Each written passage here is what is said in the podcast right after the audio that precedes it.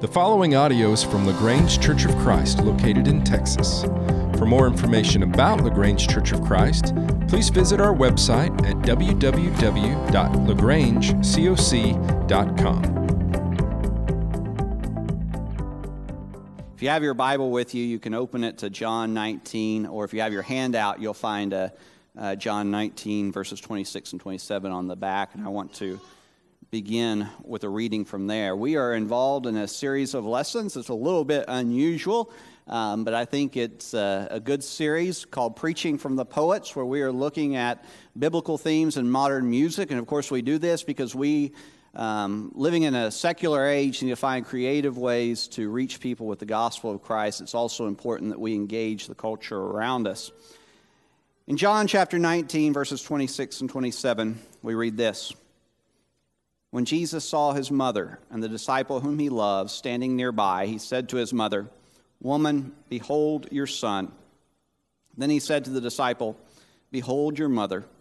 And from that hour, the disciple took her to his own home. Um, I want to begin by reflecting on the way that we think. People think differently, we're not alike we come to situations and, and, problems and we don't always see things the same way. We often talk about uh, these different ways of thinking as it relates to men and women. So, uh, married couples understand that, that men and women do not always comprehend things in the same way. This was explored in a popular book that was written several years ago entitled Men Are From Mars, Women Are From Venus. And that book has sold more than 50 million copies. It spent 121 weeks on the bestseller list. Why is that? It's because that we recognize that there is a difference in how we understand things. Uh, but men and women are not the only groups whose brains function differently. Sometimes you'll hear people speak of left brain people and right brain people. And so, left brain people uh, tend to think logically. They're, they're good at math, they're good at organization, they think analytically. Right brain people are creative, they are artistic, they have no problem expressing their emotions. Now, some people are left brain people, some people are right brain people, uh, some people are a little bit of both. That's possible too. But this is who God created us to be. We are all different. And this means that we sometimes see the world differently. But God recognizes our differences. And this is one reason I believe there is a variety of literature contained within the Bible. And so those left brain people connect more with the letters of Paul, where Paul will you know, use some logic and some reasoning there. Whereas the right brain people might connect more with the poetry of the Psalms. When we come together on Sunday morning, there are many different types of people in this assembly. There are men and women, black and white, young and old, um, people who are logical thinkers, people who are creative and expressive. And this is why it's important for us to hear different voices. I suspect that most of what we hear on Sunday morning is, is left brain. It is logical, it appeals to the rational part of our brain. I, I tend to lean that way some. Uh, and, and that's okay. We need the logical and the rational. But we also need the creative and emotional. Half of our brain is logical, but the other half is creative. And this is all part of God's design. If we only speak from the logical part of our brain, then there are some people who are missing out, those right brain people. They're, they're being neglected. And this is another reason why this series is important, because we are looking at Bible stories that we know and love, but we are listening to how the poets see and understand these stories. And so we are giving voice to our right brain members in our assembly. Our song this morning comes from one of America's greatest poets, Bruce Springsteen, is an American icon who has been putting out albums since the 70s. Um, his songs are often about ordinary, average individuals and just the, the struggles that they face in life. But if you pay attention to his lyrics, then you'll also notice that he often uses biblical imagery in his songs. And the song I've chosen for us to look at is not well known, it's not one of his popular songs, but it's one of the most overtly Christian songs he has done. So if you have that handout this morning, we'll begin by, by reading the song, reading the poem. Jesus was an only son as he walked up Calvary Hill his mother Mary walking beside him in the path where his blood spilled. Jesus was an only son, the hills of Nazareth, as he lay reading the Psalms of David at his mother's feet. A mother prays, Sleep tight, my child, sleep well, for I'll be at your side, that no shadow, no darkness, no tolling bell shall pierce your dreams this night. In the garden at Gethsemane, he prayed for the life he'd never live. He beseeched his heavenly Father to remove the cup of death from his lips. Now, there's a loss that can never be replaced, a destination that can never be reached, a light you'll never find in another's face, a sea whose distance cannot be breached. Well, Jesus kissed his mother's hands, whispered, Mother, still your tears. For remember, the soul of the universe willed a world, and it appeared. This song is a reflection on the life of Jesus through his mother's eyes. And this is a perspective that we're not used to. We know that Mary is the mother of Jesus.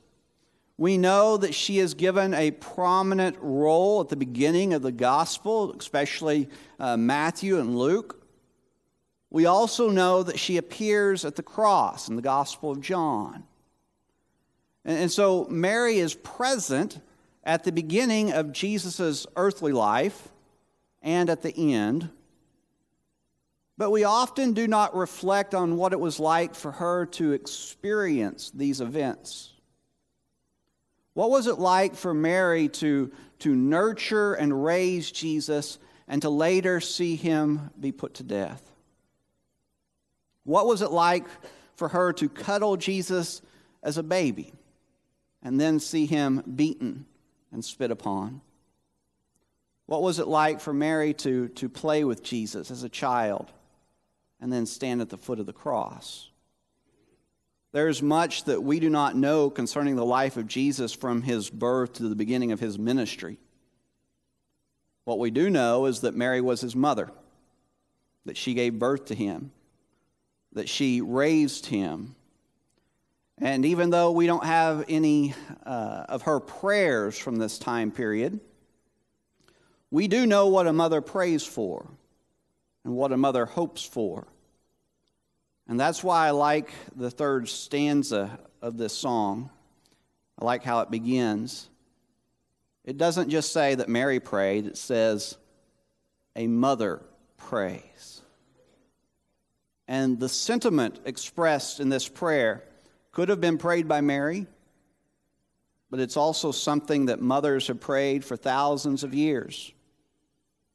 A mother prays, Sleep tight, my child, sleep well for I'll be at your side. Let no shadow, no darkness, no tolling bell shall pierce your dreams this night. And this is what all parents want for their children. We want to protect them from all the evil in the world. We want nothing bad to happen to them. We want to preserve their innocence. We look at these children and we admire them because they don't see black or white, they don't see rich or poor. They see human beings.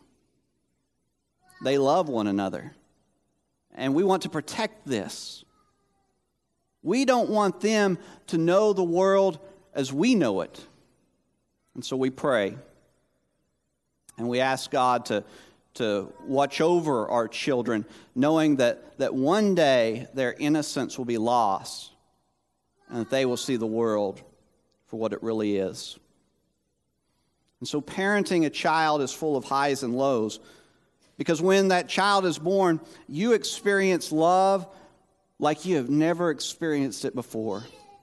You are overwhelmed with the love that you have for this child, this, this baby that you've just met. And a bond is automatically formed, a bond that will continue to grow and grow. And your heart is full, but eventually your heart's going to break. It is inevitable. Your child will get hurt, they will get picked on, they will get made fun of, they will feel pain, they will see evil, and they will come to mommy and daddy and they'll ask why. Why is there evil in this world?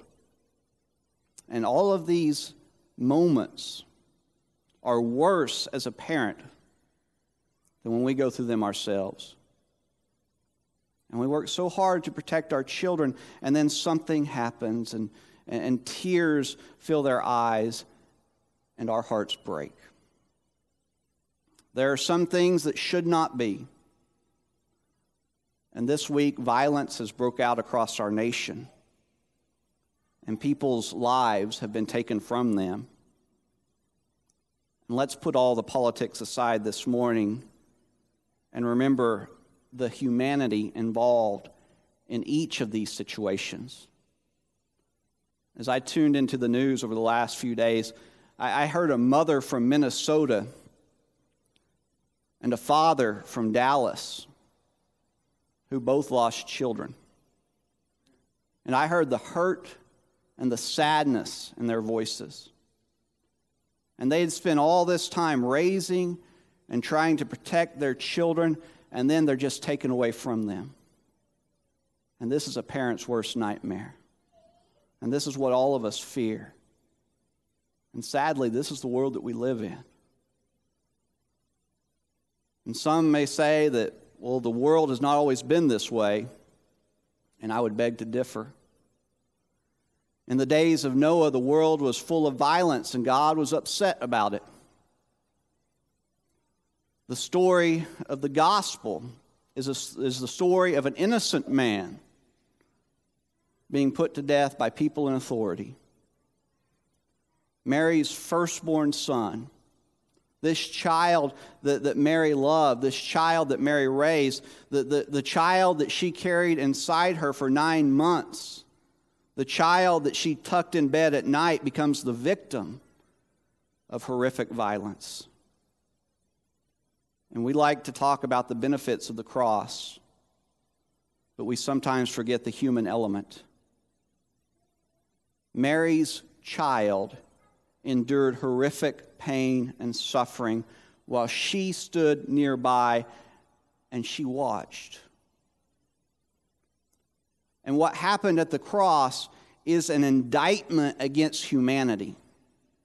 And it shows what we are capable of. And not just Romans, not just pagans, but the very people of God helped to put Jesus on the cross. And when we allow hate into our heart, anything can happen. And Jesus commands us not to hate because he says that hate leads to murder.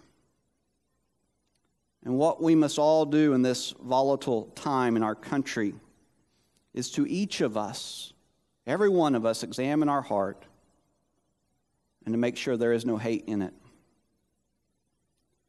Another reason this song is important is because it reminds us that there was a loss at the cross.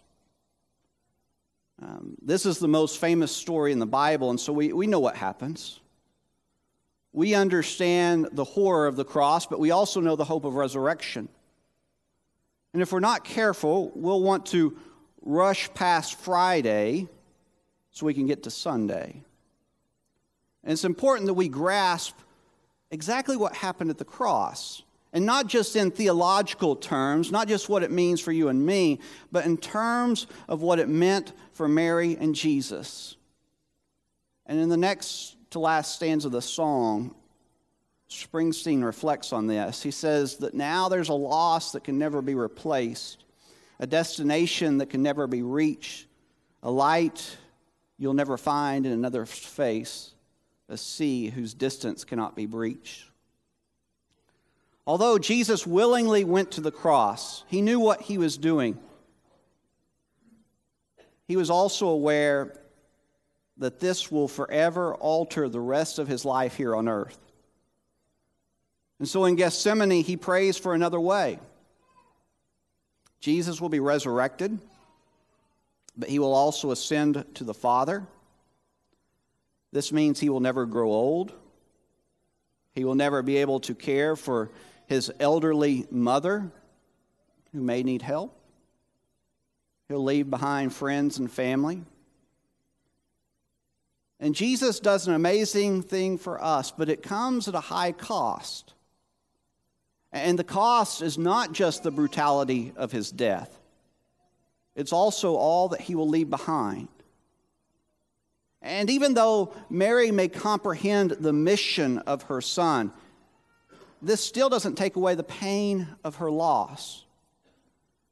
She will no longer have her son here on earth. We experience this type of loss when a Christian brother or sister dies. We have the comfort of knowing that someday we'll be reunited, but we still grieve that they're no longer here with us. And there are some things that cannot be undone in this lifetime. If a person robs a bank, then that money can be returned. But if a person takes a life, then there's no way to give that back. There is a loss that can never be replaced. And Mary felt that loss at the cross. Jesus also understood the significance of what was about to happen. In the Garden of Gethsemane, he prayed for the life he'd never live. He beseeched his heavenly Father to remove the cup of death from his lips. What was that prayer about in Gethsemane? We know that Jesus prayed for another way. We also know that he submitted his will to the Father. But, but why did Jesus want to find another way? Was it because he feared the pain that he was about to endure? Maybe. But maybe it was because he wanted to spend more time with his disciples, spend more time with his family. We know that the people around Jesus were dear to him. He wept at the tomb of Lazarus. He enjoyed having meals with people. He enjoyed helping others. And maybe his prayer was similar to Paul's in Philippians, who was torn between being with God and helping others. He wanted both, but knew it wasn't possible at that moment. What is obvious is that Jesus understood that he was making a sacrifice. He had competing emotions within him, but he was willing to lay down his life for the masses. And so he went to the cross for you and me. Now, sometimes when a poem or song is written, uh, we have to find the meaning for ourselves. Uh, there, there are some songwriters who refuse to comment on what their songs mean, and it sometimes drives people a little crazy, but uh, Bruce Springsteen is not one of them. And so while preparing this sermon, I found some, some concert footage where he talks about this song. And this is what he says The choices we make are given meaning by the things we sacrifice. The choices that we make are given their value by the things we give up for them. And what he describes here is the biblical definition of love. The cross is love because Jesus made the ultimate sacrifice for human beings. Jesus gives a similar definition of love in the parable of the Good Samaritan. That story begins uh, because a lawyer wants to know what it means to love his neighbor. And Jesus gives him the answer it means that you sacrifice something for that person.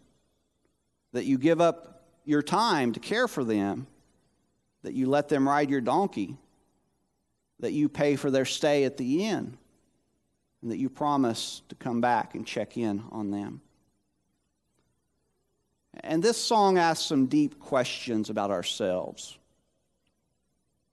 What do our sacrifices say about us? What kinds of sacrifices are we making in our own lives? You know, we talk a lot about love, but we only love as much as we sacrifice. I don't think anyone here this morning would say that they don't love the church. We all love the church. This is why we're here. But what have you done for the church? What kinds of sacrifices have you made for the church? What about God? We all love God. We profess it every Sunday. Okay, then what have you done for God lately? How have you sacrificed for Him?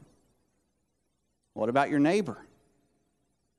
That second greatest command is to love your neighbor as yourself.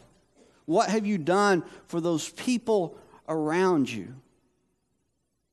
The world becomes a better place not because we talk about love, but because we actually love. And this is what God expects us to do. The song ends by reflecting on the final moments that Jesus and Mary have together before he dies on the cross. Well, Jesus kissed his mother's hands, whispered, Mother, still your tears. For remember, the soul of the universe willed a world, and it appeared. Now, this is a song about lament and sacrifice, but it ends with a word of hope. So, in the Gospel of John, Jesus looks down from the cross and, and he speaks to his mother and then he speaks to John. And one of his last concerns before he dies is that his mother is going to be taken care of.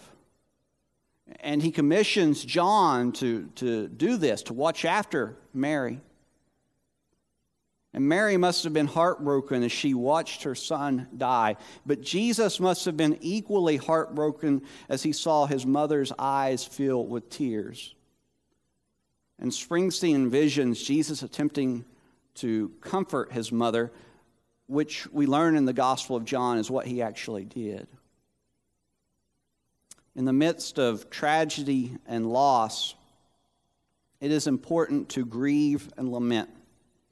Paul commands that we mourn with those who are mourning. And when something tragic happens, this should be our first response as Christians. Political pundits and talk show hosts will offer their commentary, but the world has had enough commentary, and we don't need any more talking heads. And what the world needs is compassion. They need people to recognize their hurts. They need people to listen. They need people to care. And this is our job as Christians. But more than anything else, we are to remind people of the hope is alive in Jesus. In the song, Jesus reminds Mary who God is and what he has done. He created this world, he's still in control. And we need to remember the power of God. We need to remember that Jesus conquered evil at the cross that he conquered death in the resurrection, and that one day he's coming back to right all wrongs. And although we may live in dark times, God will have the final word. And we do not belong to darkness. We are children of light. And it is our duty to shine this light wherever we go. And so may we never fear the darkness, but instead may we commit to shining brighter than ever in the darkest moments. Let's pray. Lord, you are our rock. You are our fortress. You are our deliverer. In times of trouble, we cry out to you. We are saddened by the, the violence that has overtook our nation.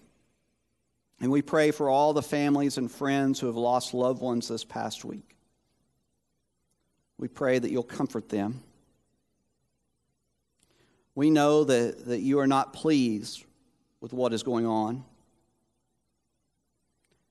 And so we pray that you will use us to make a difference. If there is any hate in our hearts, please take it away. And may we unite as one people to face every injustice. May we have no fear. And may we have the courage to speak truth to power. Help us to forgive the people who have wronged us. Help us to love our enemies. We recognize that the power of darkness is strong but we know that we shall overcome. May we shine brightly in this dark world and share the love that you have shown us. We pray this in Jesus' name. Amen.